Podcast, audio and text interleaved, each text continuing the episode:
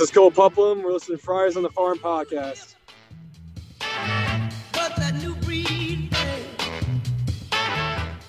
Welcome to Friars on the Farm podcast. I'm Donovan, and with me is Roy. Oh, the off season is in full swing. We got a new manager.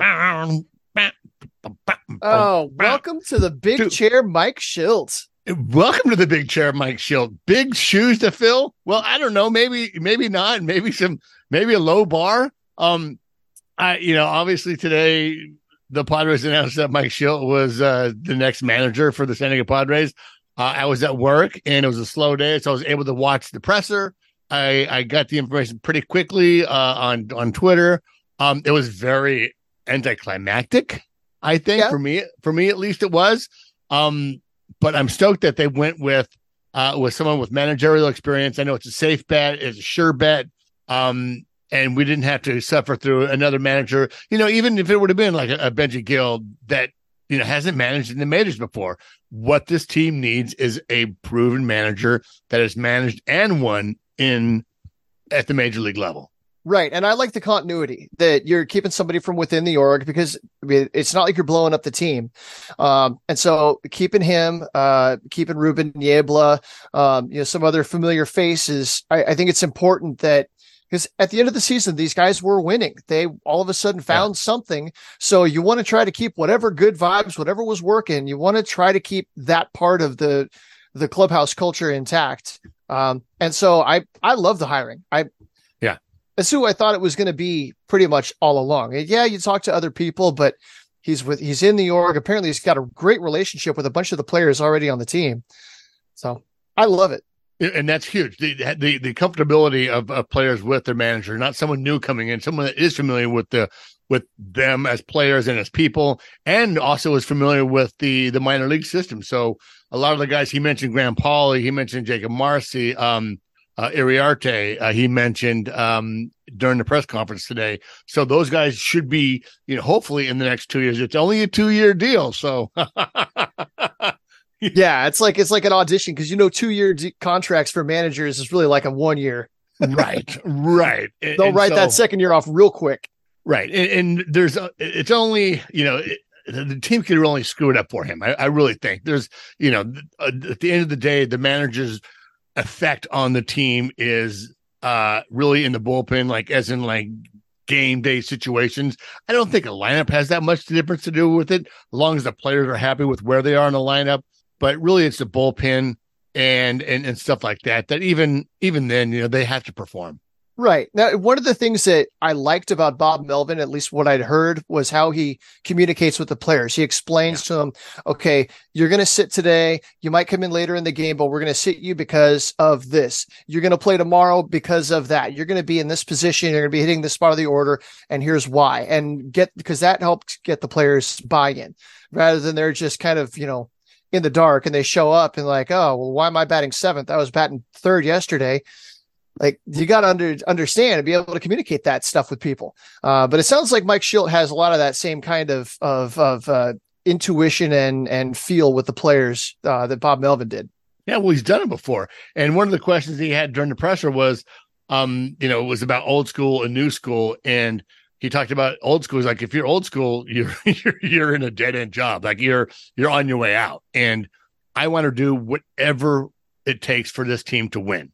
Uh, I need the tools to be successful with this team, and which I found was really nice because he did kind of nod to the old school. He's like a, little bit, but the idea of like go on field, go on just how you, the guy hit in batting practice today, or you know, this is the way we've always done it, and not looking at the matchups, not looking up, hey, hey, when this guy comes in later on out of the bullpen, this guy needs to be out of the lineup, and this guy needs to be in, and that kind of the matchups that the analytics give you, um, makes a team and it gives you the information that you need to win. I think.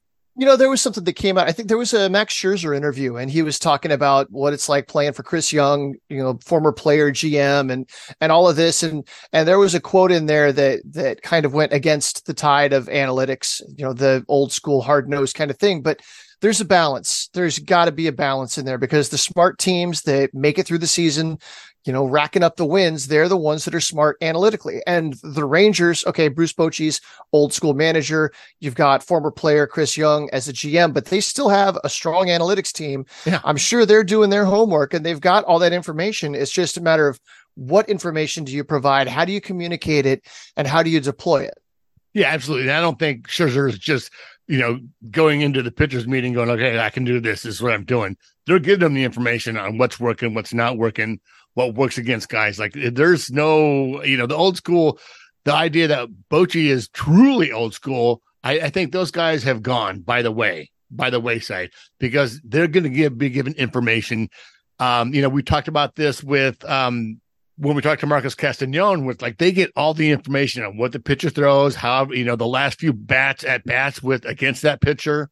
They get the information at the minor league level, and you know those guys at the major league level are are, are using it. Um, you know, but I'm sure there is some like, hey, I just you know, like the way so and so was hitting in the cages the past few days, or you know, he seemed to be you know turning things around with things he was working on that kind of old school mentality. I'm sure it gets used, but there's that balance that like everyone uses the information given to them. For sure, for sure. Yeah. Uh, before we get too carried away, we have an interview that we're gonna we're gonna kick it to after we're done talking about the uh, the big league stuff. Uh, today's more of a, a big league show because there have been a Yeah. lot of uh, a lot of transactions, a lot of stuff going on, the new manager and all the non tenders and all this. Uh, but we interviewed Cole Paplham, Padres uh, p- pitching prospect, uh, reliever who was. Uh, non-drafted free agent in 2022 made his debut last year, but this year had a really strong season finished the year in the Arizona Fall League. Uh, we got to help entertain him on his final hour of his drive back up to Wisconsin. um, but a, a really good interview with a good guy. So stick around after we're done yapping about big league stuff. Uh, we've got Cole Paplham for you. Absolutely. So let's get with it. So Shildt, you know, manage the Cardinals to the playoffs in 2019, 2020, 2021. And he was 20, uh, 252 and 199 over three and a half seasons. That's a 559 winning percentage. It's seventh all time among those who have managed at least 300 big league games. Uh, he was named National League Manager of the Year in 2019. Shildt begin, I like this. Shildt begin his career as a scout before spending three seasons as a coach and then eight seasons as a manager in the Cardinals organization. So he does, he has minor league experience. He has minor league uh, managing experience, obviously in the major league. So he knows how to, you know, he knows how to manage all throughout the system. Right. It's interesting that he never played professional ball. Yeah. That's a little bit rare, but then you've got Brian Snitker, who I think is the same kind of story over in uh, in Atlanta, who's doing pretty darn well for himself. Um, so it's like, okay, have you walked the walk? Well, he's been doing his job one form or another for the last 30 years. Um, well, at least since 2009, he was managing the Johnson City Cardinals. Uh, but he was with the Cardinals organization going back to what 1999, I think. No, 2000, 2004, he became a scout for the Cardinals. Um, so he's been in baseball a long time. Um, yeah, and I don't know that anybody can really look around and say, "Well, he doesn't know what he's doing because he hasn't done it." Like, no, he's he's done it. Um, and I love so uh, too much Morton's on Twitter has posted some motivational speeches that Shildt gave to his, to his Cardinals teams back in the day, and I love that kind of stuff. Not that you need the win one for the Gipper talk every time, but you know you need a manager that can go in there and blast some MFers around and you know wake some guys up every once in a while. And at the same time, when things are going good, you want the guy that can go in there and like you know fire everybody up for the celebration. So I That's love that he's right. in the middle of that. Let's effing go San Diego. That's what I want to hear from him. Um, you know, it's funny. You guys um, bookmark bookmark what uh what Roy just said in Brian Snitker. His name will be coming up later on when we talk to Cole Paplham. It's kind of interesting. oh, Um, that's right. Right. One of the things that I thought of, and kind of a crazy thought, was taking, um, you know, taking Welly out of AAA and bringing him into the complex. Right. That's an interesting move. I don't know if we've talked about that. We we have we have a little bit, but what I'm thinking of, and this is maybe just me being spitballing and crazy, could he be in line for a position on on the bench? Could he be in line for a position in the coaching staff? That's an interesting thought. I mean, he's he's been managing at some level for what 30 years now. Yes. He's been doing it forever. Yes. Uh, respected all throughout baseball. Um, you know, at, at what point do you does does the guy kind of finally say, "Okay, I'm ready for my"? Does does he want it? That's that's one Right. thing. Yeah, I've I've got to wonder that over all these years that he's had opportunities come around at least at some point, right? Yeah, I, the only thing I have to say about that is when he did have, have his presser with El Paso, he said it was about time I coached a, triple a AAA team. He didn't say it exactly like that, but he kind of intimated that like it's been a long time that he's been wanting to coach, you know, up the ranks for a long time. So I wouldn't be surprised if you know every manager does have, uh, every minor league manager does have manager uh, major league uh, aspirations.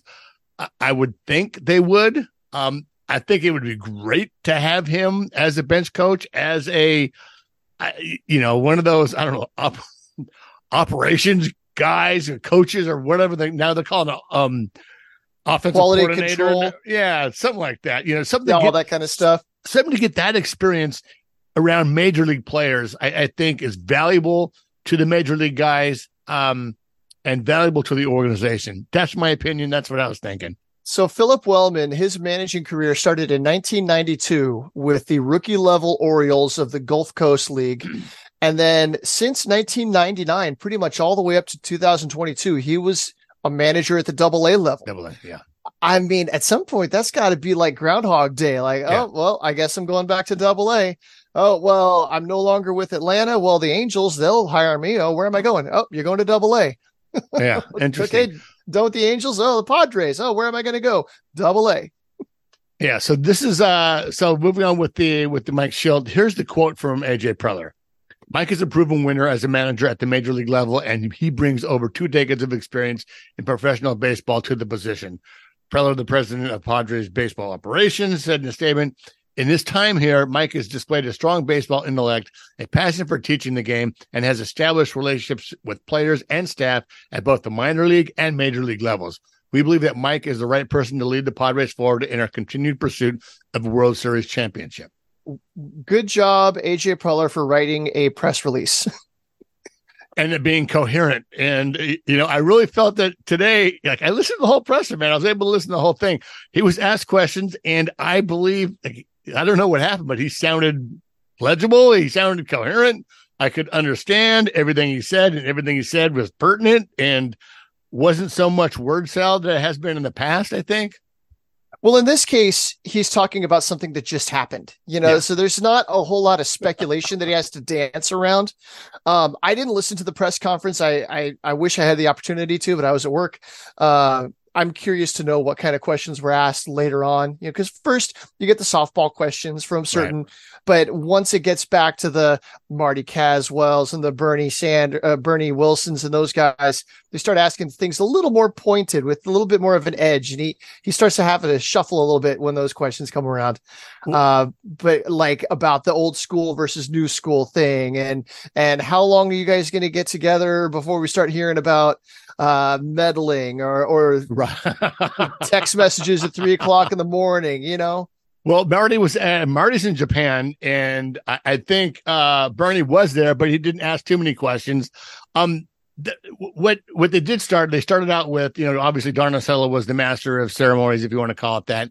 He did have a brief statement about uh, Peter Seidler, and there was a moment of silence.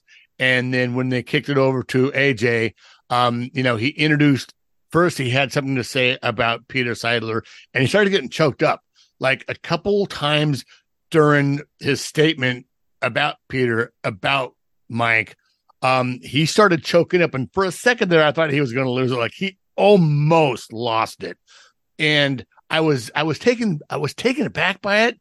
I was like, it, it got me kind of emotional. Just wow, with someone that, you know, whenever you hear Preller, it's it's so monotone, it's so one track mind, it's so much, um, you know, so much word salad. You know, it kind of takes the emotion out of any inflection when he speaks. Um, but to hear him kind of just kind of almost guy just started kind of choking up a little bit. Um, it really made me feel like it, it really touched me. And it really touched a lot of the fans because I saw a lot of that on Twitter as well. Well, the the thing that I've heard most about Peter Seidler since his passing is that he genuinely cared about the people in his life. That if you were around him for any period of time, he formed a, a bond, he formed a relationship with the people. So there aren't these, you know, oftentimes we have people in our lives and it's just a transactional kind of an interaction that we have. Um, and it sounds like that's not how Peter Seidler was wired.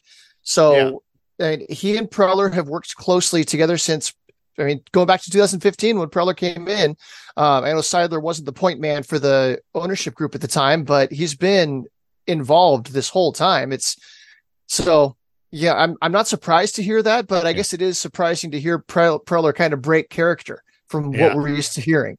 Absolutely. And then when uh, you know when it was Mike's turn to talk, he started off with uh, talking about Peter Seidler and what a genuine person he was. And when he first came onto the organization, um, Peter said, "Hey, you know, I'd like to take uh, you know some time once a month to meet with you and and talk." And Mike said, "Okay, yeah." So I figured, you know, once a month, I'd he'd find ten minutes for me, and we would talk for about ten minutes.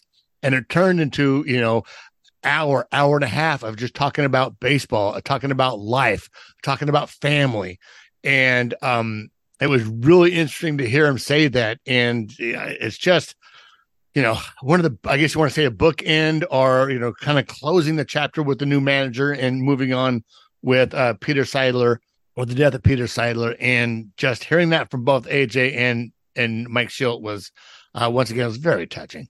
Right. Now, on that note, um, since last time we spoke, uh, the Padres announced that Eric Kutsenda, I think I'm pronouncing his name right, is yeah. the the interim control person and chairman uh, acting chairman as the for the Padres ownership right now. Um, my understanding is that Peter Seidler's portion of the Padres ownership was transferred into a trust. Um, and the intent, and he, and he said this, he wants his family to own the Padres for generations, for decades to come.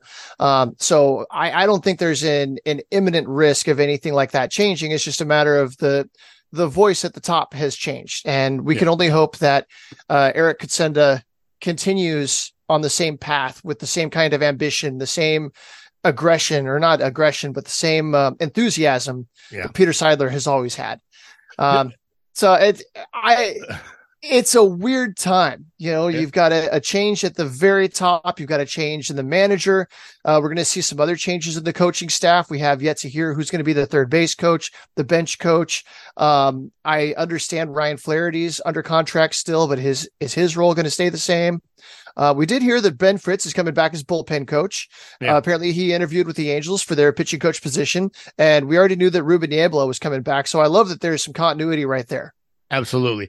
Um, you know, to kind of give you my thoughts on what's his name again? Knutson? Kutsenda. Kutsenda. Kutsenda. I he, I really need to hear that guy talk because the picture that they have of him is just huge. He has gigantic smile, dude. It, it's just it, it, it's a huge mouth and uh, it's a little awkward. You know, I'm sorry about this, Craig uh, Huner, if you're listening to this. It's just a little. He just looks a little bit odd.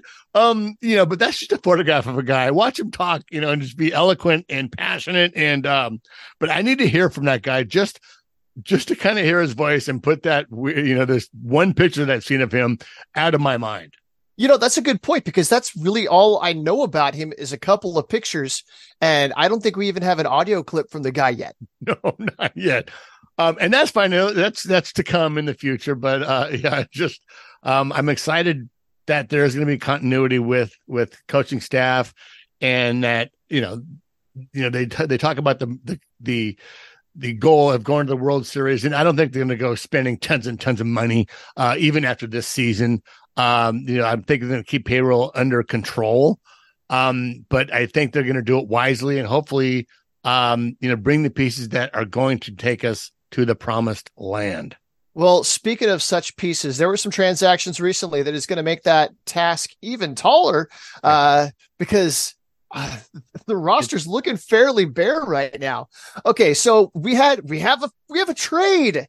The yes. offseason, the hot stove is on. So the Padres traded Scott Barlow to the Guardians for Enyel De Los Santos. So Scott Barlow uh, is in his final year of arbitration. He's projected to make $7.1 million. De Los Santos is in his first year of arbitration, which means the Padres have him for three years. Uh, he's projected at $1.2 million this year. Um, it's a one for one trade, reliever for reliever, righty for righty. Uh, but you're saving some money this year and you've got a guy that's under control for a couple of years. Uh, what do you think of that deal? Well, I, I think Enyel De Los Santos was traded right before or right when we started doing this podcast. Right, he was traded for Freddie Galvis, and that was yeah. a that was kind of a, a, a galvanizing trade. A lot of people hated it. Uh, it's for the first time in like a decade we had a competent shortstop because before that we had the endless stream of just awful right there. Uh, but people were high on De Los Santos. He was a starting pitching prospect at the time. Yeah, yeah. I think it was in double A when when we traded him and then went on and, and didn't do that well. Kind of struggled for I think for a while and came up after a few years and made some starts. Uh, the numbers I saw recently are a lot better looking. Um, but you know, I remember just kind of following him after that, going, okay, it wasn't that bad of a trade. I mean, Galvis wasn't exactly a barn burner, but for what it was and, and who we got, I think it was a it was a good enough trade. Right. Yeah, I'm I'm with you that you've got somebody that's under control. It's a little bit cheaper.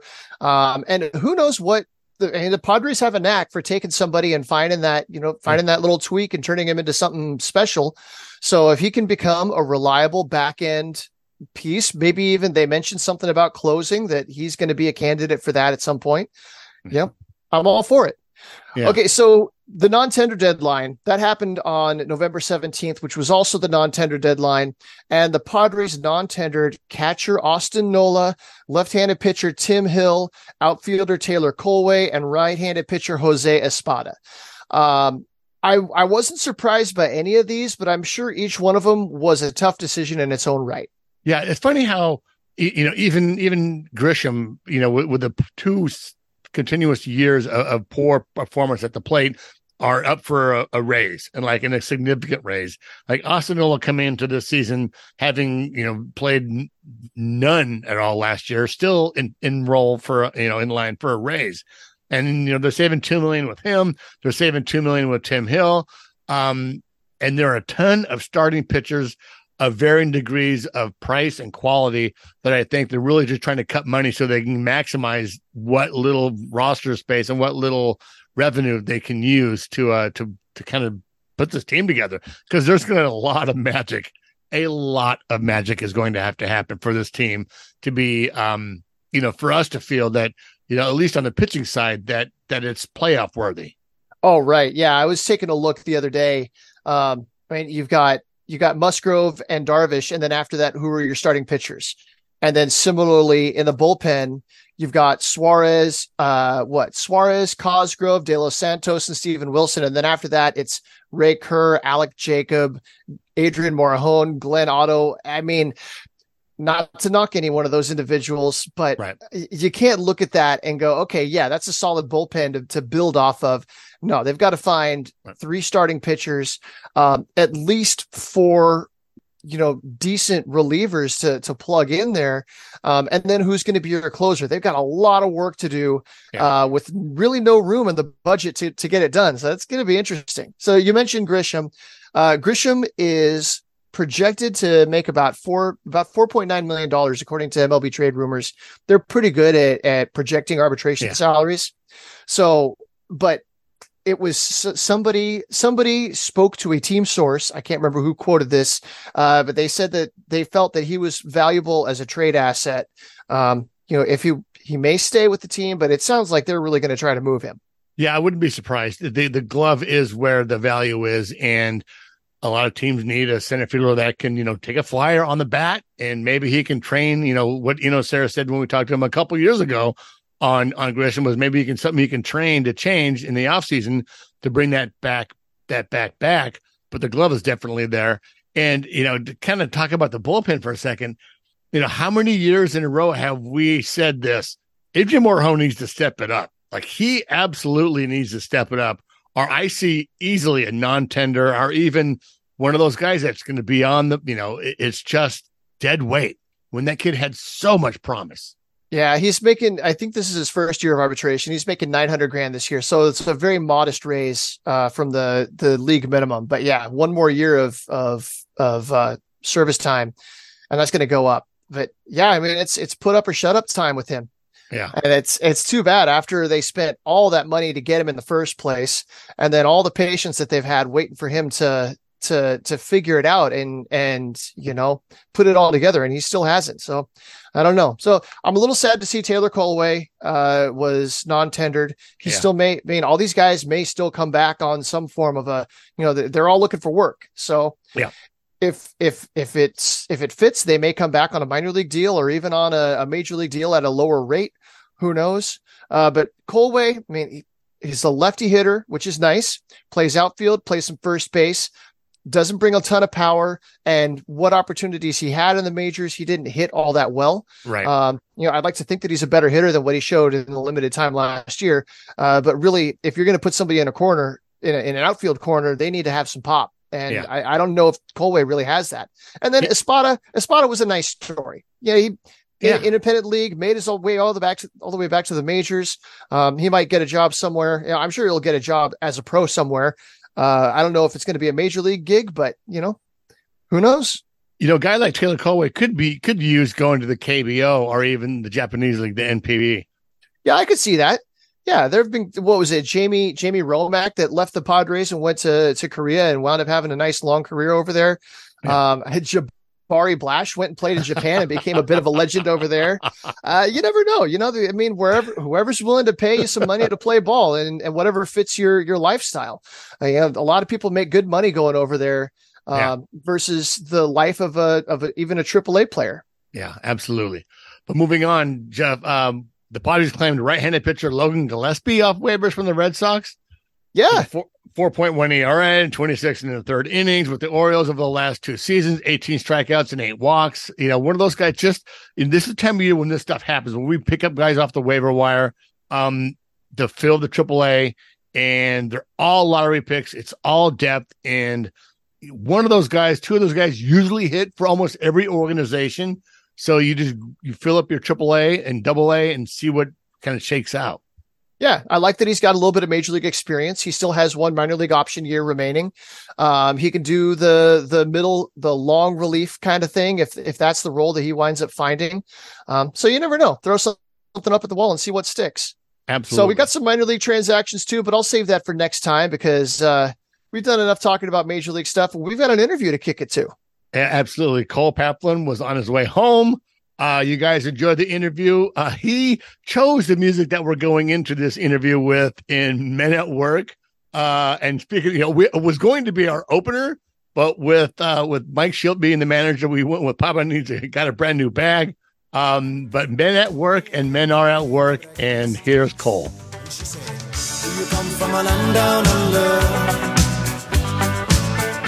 Women go and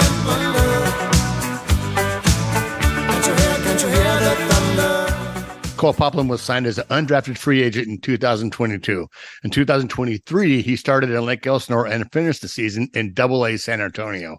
He had 36 strikeouts in 30 innings, earning him a trip to the Arizona Fall League, where he helped the Peoria Javelinas make it to the championship game. And he joins us now. Welcome, Cole Paplham. Appreciate you guys having me on. So you're on the way. So you're on the road right now. Are you? Hopefully, you're not going to be distracted by talking to us. You're obviously not on nah. video, so you have your eyes on the road.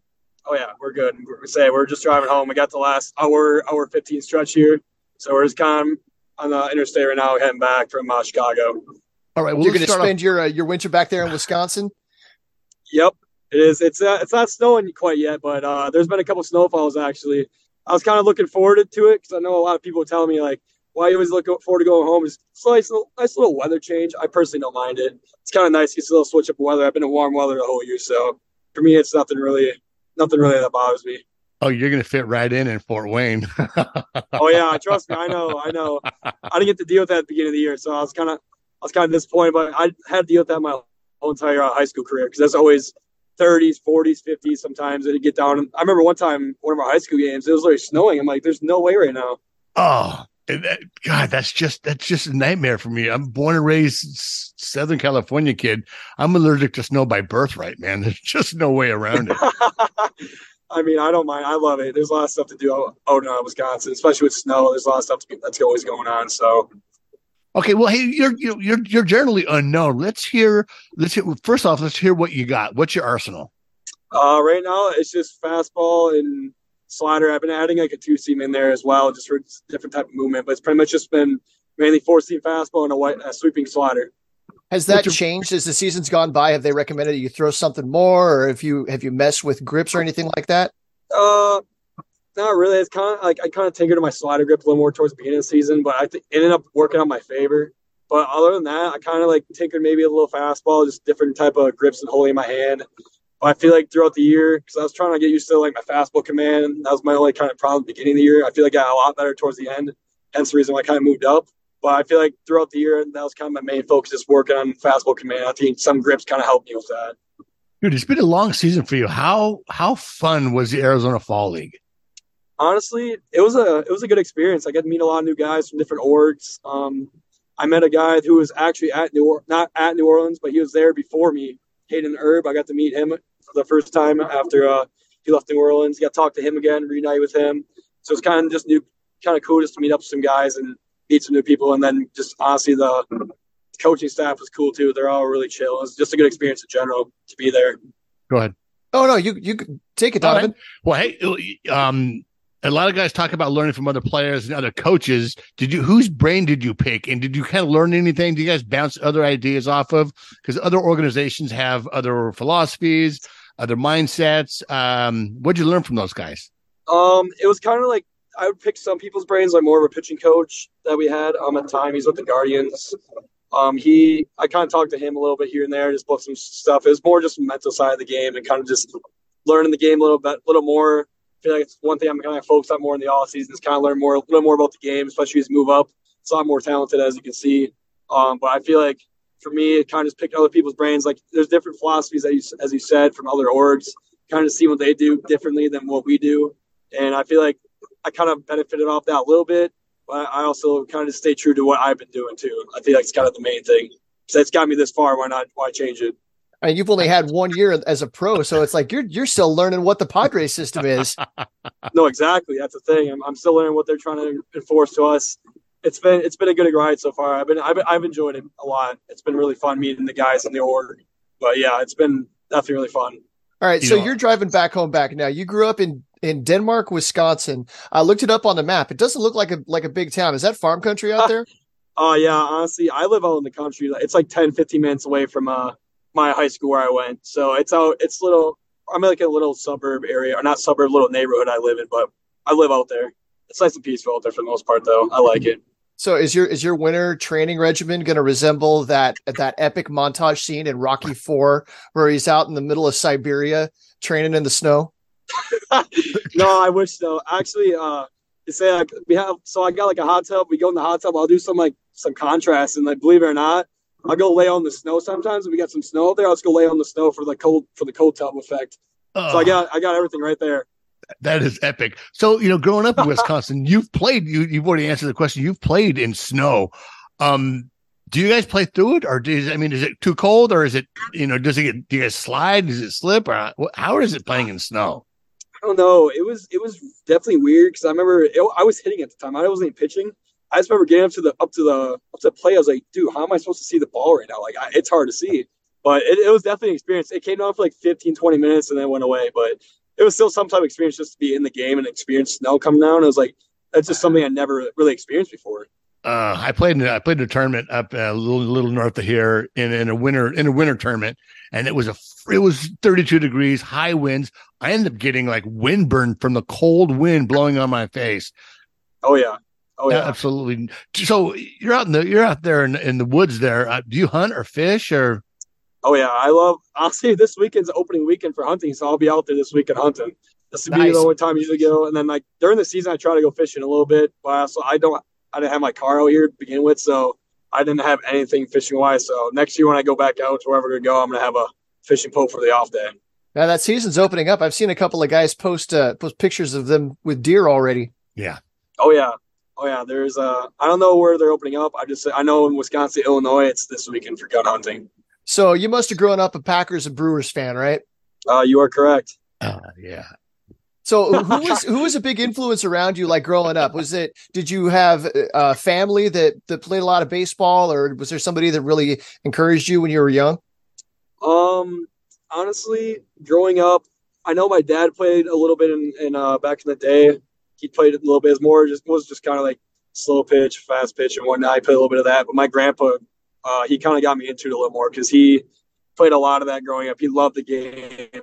I kind of felt I didn't obviously get to watch him or anything, but like obviously passing on our family kind of to some of my siblings and uh, my dad. I think going at those games and watching kind of just pushed me in that direction of wanting to play baseball. And I've been playing it since seven, eight years old. So I've been playing for a while. So I just I kind of grew up loving loving the game and love playing it. And I kind of think once I got to high school, I kind of realized I wanted to play Division One ball, and that's kind of the path I went with that. Then. Well, that kind of brings us into our next question. How did coming, you know, you're up there in Wisconsin. How did going to University of New Orleans, how did that come about? Um, honestly, I went to uh, JUCO for three years um, in uh, Illinois. I was kind of mentioned before. Um, I played at Lakeland College in Mattoon, Illinois. Um, played there for three years. I was going to go there for two, and then the second year, COVID hit. So I was sitting in a lake when I had a decision to make if I wanted to go to school, but I just wasn't ready to go yet. So I felt like, and that I feel like the biggest thing for me, I benefited off COVID, was kind of start taking training regimens a lot more serious, eating a lot more better, just a lot better in general. And I think me and a couple of guys, I had like a uh, weight rack down my basement because all the gyms are closed, and I had like I have like a pretty big, pretty big backyard for the most part. And we just me and my buddies go out there and throw every day, go lift, and kind of just repeat the process every day, and then go out and fish after. And that's pretty much all we could really do. So I think that's kind of where I came with that. And then after I got done my COVID, I went back to my third year school at Lakeland, and I ended up committing to New New Orleans that way. Then in the end of the fall. All right, so I just pulled up Lakeland College, uh, and I've I've I'm looking at their uh, alumni uh, that have played pro ball. Can do you are you aware? Do you know of any uh, former Lakeland College guys that wound up playing pro?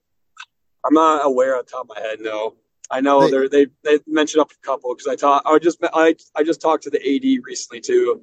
Met up with him yesterday, so it's kind of close to reunite with him. But I really don't know if any on top of my head.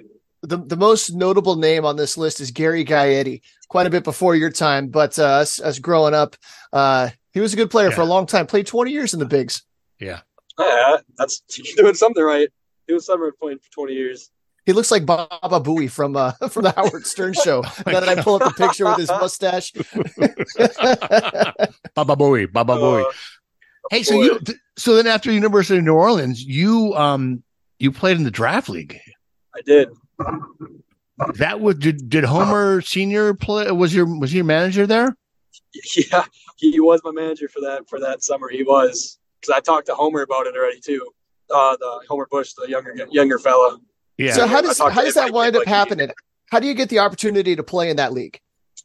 Um, my agent, um, I think he ended up reaching out to one of the. He knew one of the guys um that was the director of the league at the time, and I ended up getting there.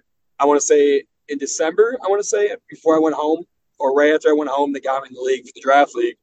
I was like, yeah, and I was kind of on the edge of playing still because I didn't know I had to go to a bunch of uh, draft showcases or draft tryouts or workouts. I had to go do that for a bit, and I didn't. I went to like four or five of them. I didn't think I'd be playing in uh in the draft league for a bit, so I ended up not showing up there till about the end of June. And the draft was like July 14th, 15th area. It was around that area at the time last year or when I was in 22. But I ended up playing there for two and a half weeks or so. They had a bunch of scheduled scheduled innings for us, so was, that's kind of how it worked. For the Mahoning Valley Scrappers. Yeah, yeah, yeah. Yep, yep, indeed. That's it was a good place. It was a good time. I, I know I played against uh, one of my former teammates in the fall league. It was uh, Zach DeZenzo. All right, all right. I put put against him in, uh, when we went to Mesa, so that was a good experience to kind of see him again, see how he's doing. All right, so since you're driving and you've got the camera turned off, we're looking at your avatar, and you're swinging a bat here.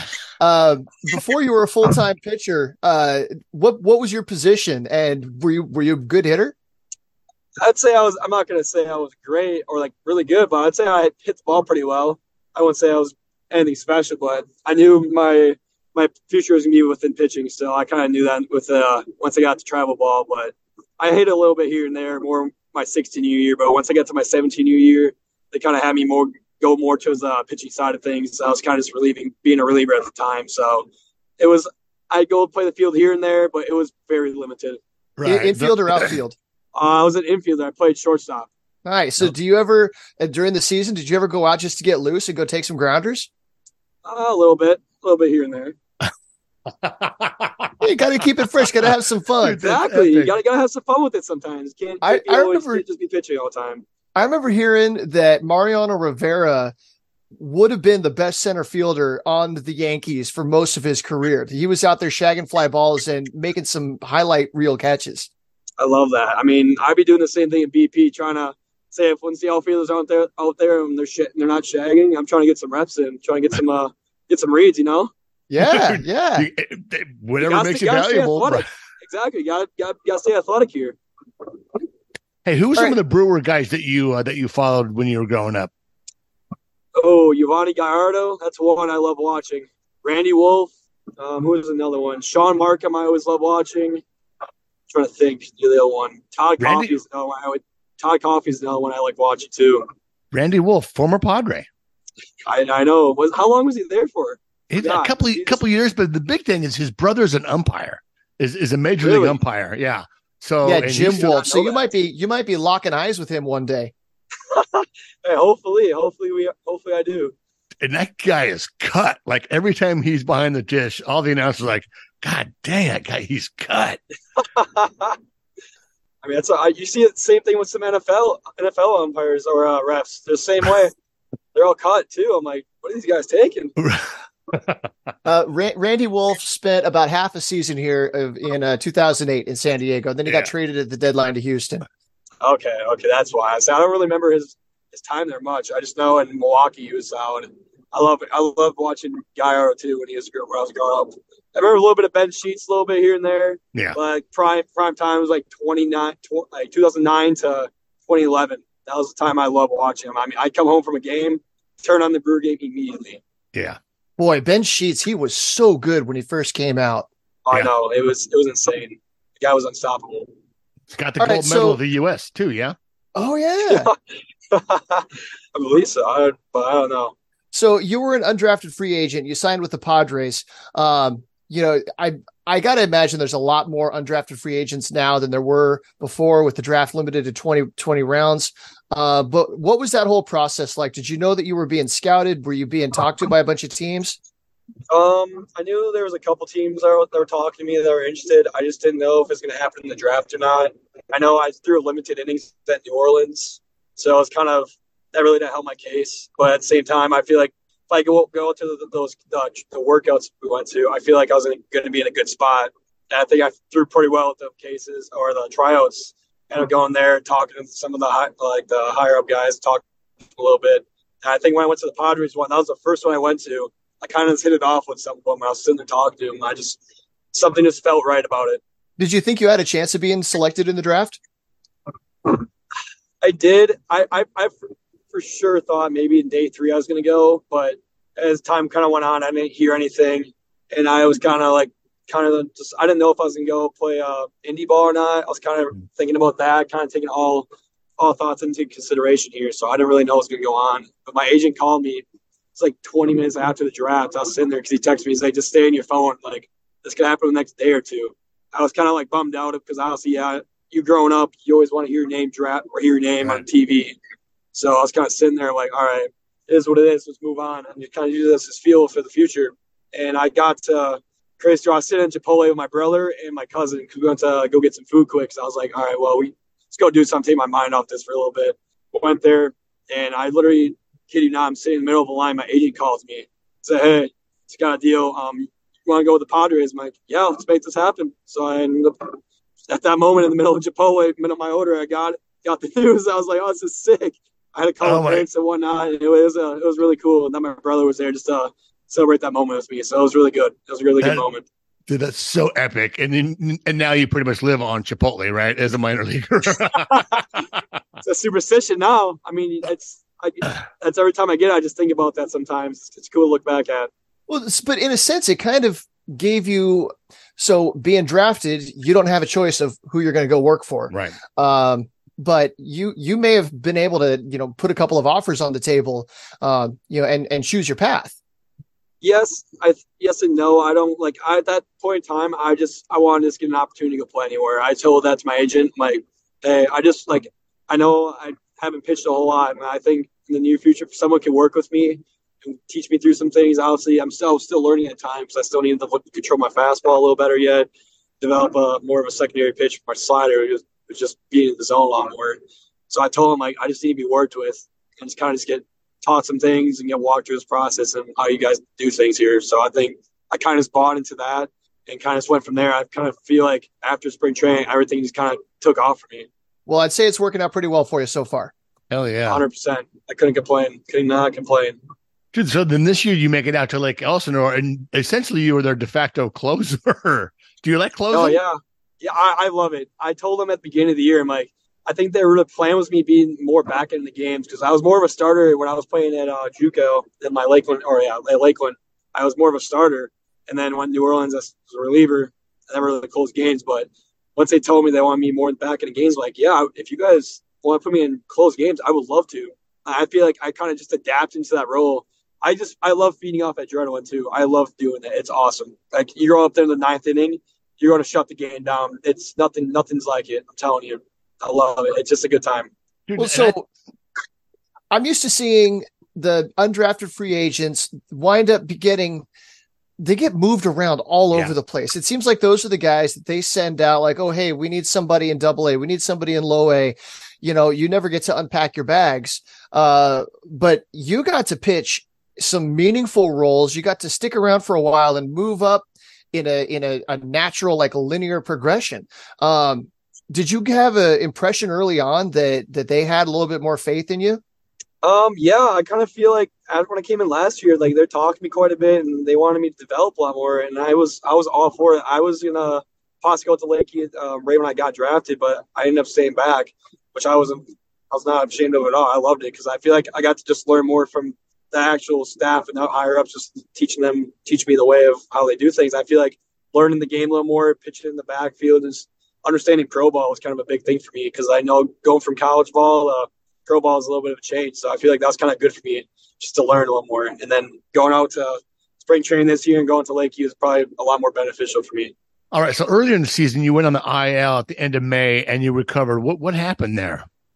Uh, it was just a little more of a shoulder issue. It was just I think it's something got so I don't know. It might have been subscap. I couldn't really tell you exactly, but it was just a little two week. It was down for like two weeks. I started ramping there, doing like a throwing progression, get back, and I figured out what it was. So I'm I'm all good now, but I haven't had any problems with ever since, thankfully. So that's one thing I'm gonna just keep in mind, keep back in my head, just keep uh not not uh just nursing it, but like obviously take care of it and make sure you, you get done what needs to get done.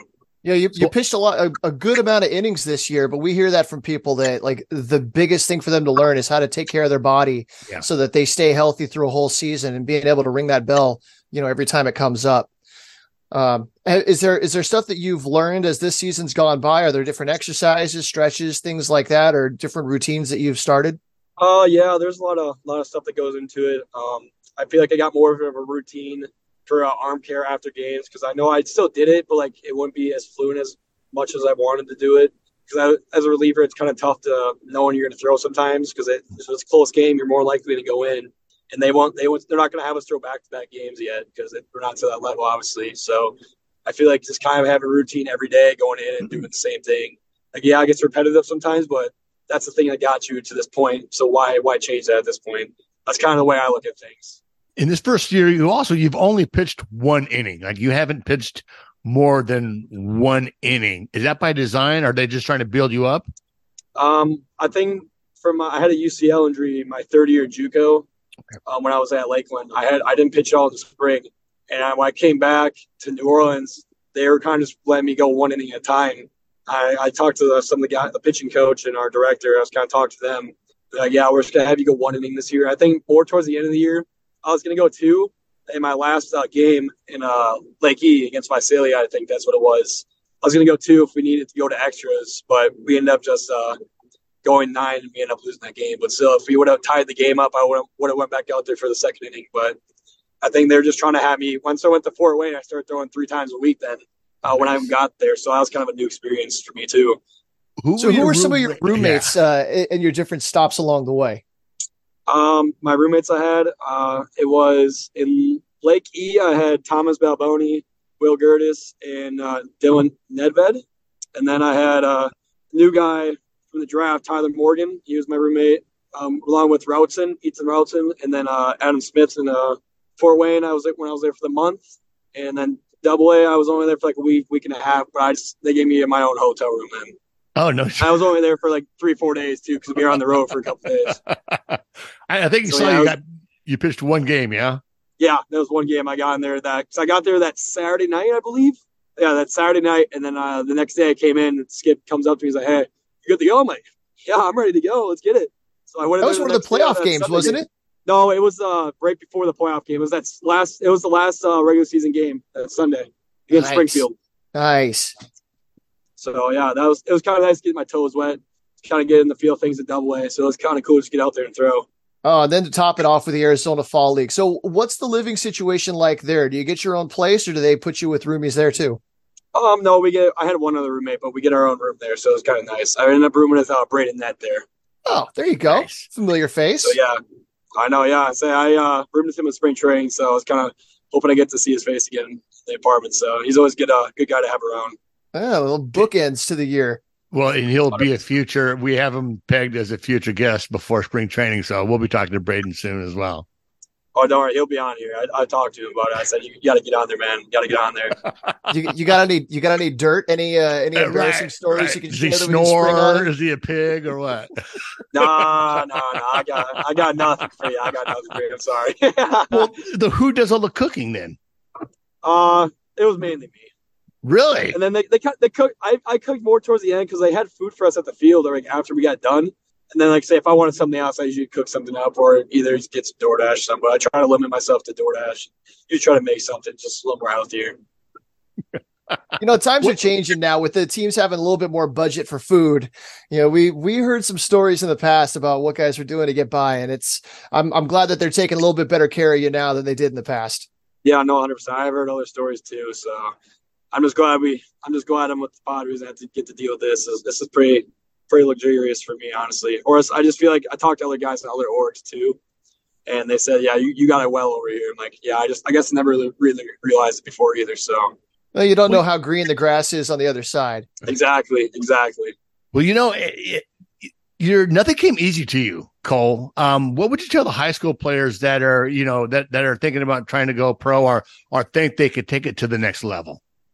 Um, for me, I'm gonna just say I'd say just stick to yourself. Honestly, sometimes when you get hard, there's gonna be some highs and lows. There definitely is. It's, it's gonna be it's not gonna be a straight road. There's gonna be ups and downs. Trust me.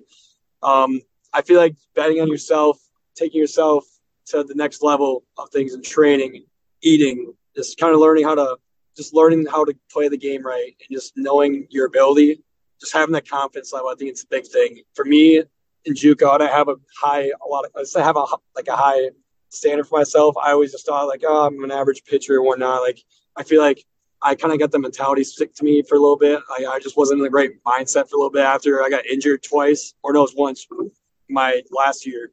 I feel like that kind of set me down a little bit. But once, uh, once I got through that, I think that summer was so big for me. Just sticking on the path and kind of staying true to yourself and just trusting the process. I say this all the time, my buddies, like, and just people I know, like, you just got to trust yourself and trust the process. I'm telling you, if you do, you buy in, a lot of good things will happen to you. Dude, that's epic. Um, okay, so we talked to I talked to your mom a little bit, and she told us about you that you have flat feet and that your ankles crack when you walk without shoes. yeah, I don't know why I've had that my whole entire life. I could not tell you. I do have flat feet, and like every time I walk, like I'll be walking to the locker room, like, dude, what is that? My dude, it's my ankles. I don't know what's going on. It's just it's just what it is. So do you have a hard time finding feet, finding shoes to give you the right support? Does it does it give you any uh, any issues? No, that doesn't that doesn't really affect me too much. I did more when I was younger, but like I think after I grew up and I had like inserts for my feet for a while. I had that warm. I kind of just I think I outgrew them. I, I still have flat feet, but it's it's a lot more tolerable now for the most part. Like especially I'm wearing baseball shoes like cleats all the time, and try to wear uh, Vivos or just especially during BP, I try to just ground a little bit. It kind of just feels like that helps my feet out a lot. Oh, that's epic. I, I could just see you going to the, you know, after you're done pitching, you get into the trainer's room, they lay you down, you're like, start to touch your shoulder, like, nah, could you, could you just rub my feet, man? And just, no, I can't, can't say I've ever had them do that. No, it's, I'd rather just stick to the shoulder. It'll be fine. That's fine with me. That's right, not creepy at all. Right.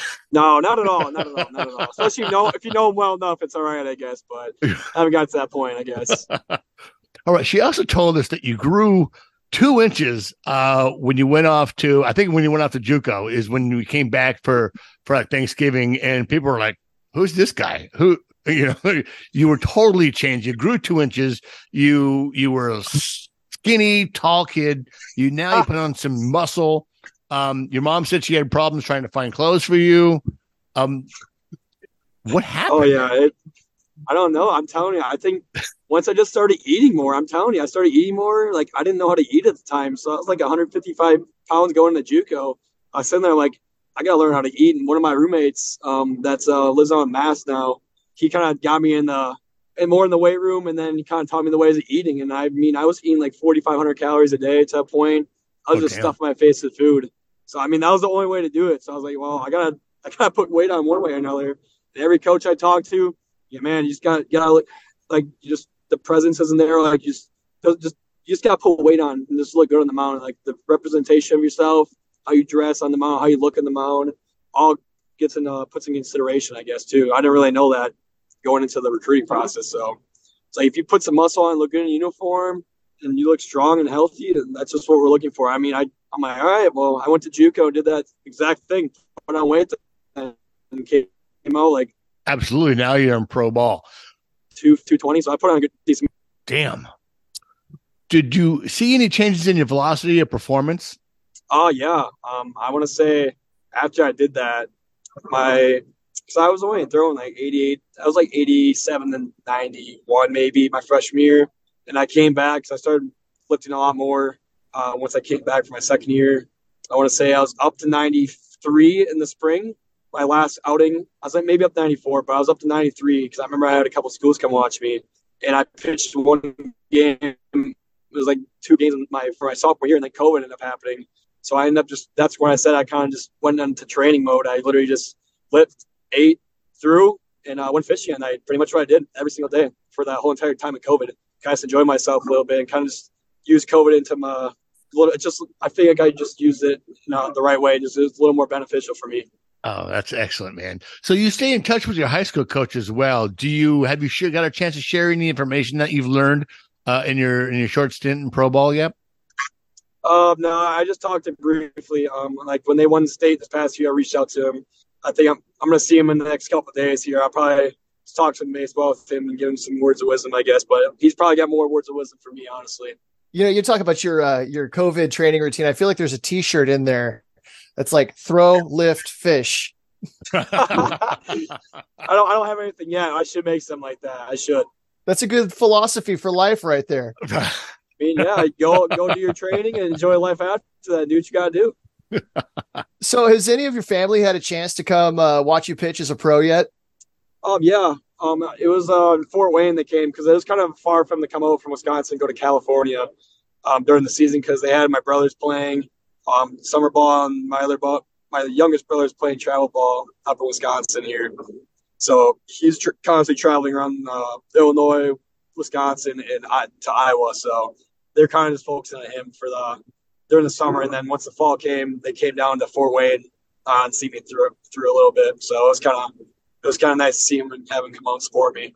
Now, I, I'm trying to think my way through the Midwest League. Uh, do you have? Do you know which team might be closest to your hometown? Lansing, I think Uh, maybe. the, the Rattlers, Wisconsin Rattlers. Oh, there you go. You didn't get a chance to play out there though. I got your game No, they log here. Your only road games were, were at Great Lakes and Dayton. Mm-hmm. Correct. Speed check So reported ahead on I- yeah, I got to go there. But I was kind of hoping. I was looking at the schedule. My, I was kind of hoping it gets going up to Wisconsin. That'd be kind of cool. But maybe, maybe in the future, maybe if I go with Fort Wayne next year or double A. So we'll see what happens. I guess. Yeah. Well, hey man, we really appreciate you taking the time and uh and coming on. It's been it's been a blast, dude.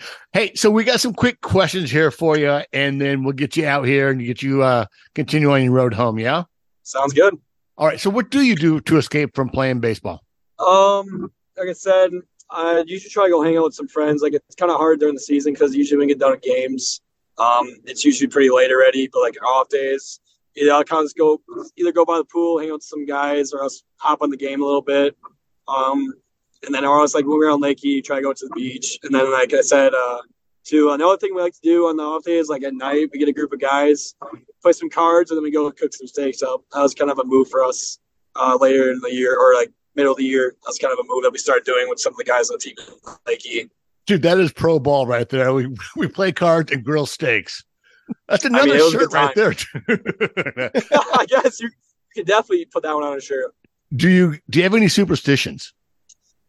Do I? Um, not not top of my head. I can't think of. it. I kind of just go into every game, kind of just thinking the same thing. I don't really try to.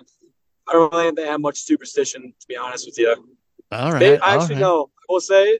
I will say. And uh, every time I had, I went out and pitched, I wore the same like uh, pair of uh, like spandex every time, not like just tights or like like underwear type stuff. I wear that every single time I go. I wear one exact pair every time I went out and go close or go pitch. But you That would wash one them in between, right? Yeah, right, of course, yeah, yes, of right. course. Terrence not, does that not stuff, gonna right? keep it dirty. Yeah, I'm not gonna keep it dirty. I just I can't do that. I, I, saw some stuff about Patrick Mahomes doing that same stuff, but he wouldn't wash it though. I don't know about all that. That's too. That's a little too far. That's a little too far for me. I can just I can just see Coach saying, "Hey Cole, we hey we just love you, man. You, you you're great. You got a great future. You got to go to the laundromat, man. You just gotta go." No, okay, I, I like that. I'll make sure I get that clean, 100. percent okay. Here you go. Can you name the current Major League Baseball manager that was a University of New Orleans alumni? Uh, that's at. You talking about the manager at New Orleans right now? No, the, the- No, no, no. There's a there's a former player that played at University of New Orleans. He's now a manager in the majors. Oh, uh, is it Snitker? yes, Yes, Yep, I know, very exactly. good. I know. Come on now. I know that. dude, I that's got you. ep- that's so epic. Do you uh You do got to have go a- all the way back to the '70s. He played. He Yeah, I played know. They- college he- ball in the '70s. he was a big name uh, around uh, New Orleans. They they brought up his name quite a bit because I remember they congratulated him on the World Series when they won it when I was there. So that was cool. That was kind of cool to see that. do you have a celebrity crush? Uh, celebrity crush. I guess uh, say Livvy Dunne. I guess. I don't know if it's a hot answer or not, but L- Let me I done. guess you go Livvy Dunne. I guess yeah. All right, all right, All right. So what was your what was your comfort food growing up? Comfort food growing up. Honestly, I love pizza. I love just eating some pizza, chowing down some pizza. That was a big thing for me. Especially cheese up in Wisconsin. That was big. Was No, there was there a local spot up there, or were you like a Little Caesars kind of guy? Um, no, Papa John's type guy actually. Papa Oh, there you go. Papa John's, yeah. I, I don't know why. I just that that stuck with me every time. Every time we got it, it's usually around Super Bowl time. I know me and my family they have a bunch of people over and watch the game, and Papa John's is always the go-to pizza. I would just always be smacking that. It was really good. So Some did you have a uh, did, did you have a, a go to uh, place in in California? Not necessarily for for pizza, but was there a place you always went for food? Um, no, I kind of just explore. I like to explore other places. I never really had like a favorite, I guess you could say, but like I like to explore explore different bunch of places out there. There's always a lot of good places to eat. Just kind of going to San Diego and experimenting. It's like a lot of the food's a lot pretty different out west compared to what it is in Wisconsin. So Yeah. it's kind of just thankful to get out there and try new things. Okay, You got a. Culver's in your town back there? Uh, it's not in my town because I have a pretty small town. Um, it's like 2,500 people, so I have to go to like Green Bay and go get Culver's. But yes, there's a Culver's out here. Plenty of Cul- plenty of them. All right, so here's a big question: Culver's or In and Out? Ooh, put me in a spot. I'm gonna I'm gonna say stick with the whole t- hometown uh foodie. I'm gonna say Culver's. All right, I've never had Culver's, so I- I, I I, gotta respect that. The cheese curds are immaculate out here. I'm telling you, there's nothing nothing better than some Culver's cheese curds and some uh, cement mixers. I'm pretty sure. Or, Is that yeah, their is that their it is. milkshake or is it like Oh, a like a blizzard kind of a thing? Concrete thing? mixers, cement mixers. Yeah, it's like their ice cream slash milkshake. I haven't had it in a while. It's been a while since I had it, but I know I've, I've had cheese curds from there recently though. Cement mixer is was not a just a hanging slider. Pretty much, honestly, it's there. Okay. it's, it's begging you to hit it, but the uh the one person you would want to meet, living or dead. Oh, this is this is already this is too easy because uh, a lot of my friends know this. I it would I have to be Aaron Rodgers. I'm telling you, Aaron All Rodgers. right. All I love. I love. I'm a big Packers fan. I love Aaron Rodgers. Growing up, I watched him my, my whole entire life already because that's pretty much the only guy I've got to watch since he's been uh, a Packer when he was a Packers uh, player, for the uh, quarterback for us. But uh, I have to say Aaron Rodgers. That was the guy. My brother. I kind of jealous. My brother got to meet him when he was younger, so I was kind of jealous about that. the torch has been passed because I would think it'd be a Brett Favre. I know. I I would have thought the same thing, but All right. I, I don't right. know. Just something about it. Something about it. Just Aaron Rodgers. I want. I want to go meet the guy once. That'd be kind of cool. All right. So you're stranded on an island with food, water, and shelter. What three things would you want? Hmm. I'm gonna have to say. Uh, gonna say my five. Gonna have that. Uh, what else? You, you, you cut out there. Say it again. I'm gonna say my PlayStation Five. I'd go with that. Nice. I, I love. I love always getting on that. It's always a good time. Well, then you Um, need a you need an electric generator or something. You're right. So I'm gonna have to get a generator, and a TV. I guess. I mean, there's there's three things right there. I Oh, guess I guess so. So what do you play on your PS5? Uh, right now it's been COD. It's been Call of Duty a little bit right now, and a little bit of Fortnite since uh, there's been stuff coming back. So I've kind of bounced between between them two games. You know, You that's play- a good way to keep in touch with people, you know, on the other side of the country or, you know, whatever. No, exactly. 100. percent I keep in touch with my buddies back home all the time, guys I play with in the past. It's just an easy way to do it. You can talk with them and the mic can catch up, so it's kind of nice. All right. Who stars in the movie of your life? Oh, geez, I'm not a big movie, movie guy, but uh, ooh, movies of my life. Yeah. Who's who's what's the actor that play you? I don't even know to be honest. I would say, oh, geez, I don't know. Kind of put me in the spot here. All right. Yeah, well, That's o- that's okay. That's okay. You don't have to have an answer for everything. Uh, so if you can have a pet that's not a cat or a dog, what would it be?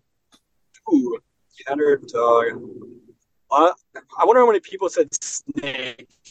I'm not a big snake guy to begin with. I feel like a like a guinea pig. I feel like I can take care of a guinea pig or a goldfish, honestly.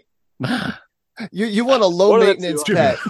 Yeah, low maintenance packs. It's like I'm always knocking me home all the time, so that's the only thing. I feel like goldfish. Sprinkle some food in there in the morning for the guy. Come back from the field, sprinkle back in there. Here you go. Oh, That's very considerate of you. Hundred percent. Hundred percent. Maybe throw some other decorations in there for him. Who knows? All right. Well, thanks for taking the time to talk to us. This has been a lot of fun. Really appreciate getting getting together with you here. Yeah, I appreciate you guys having me on.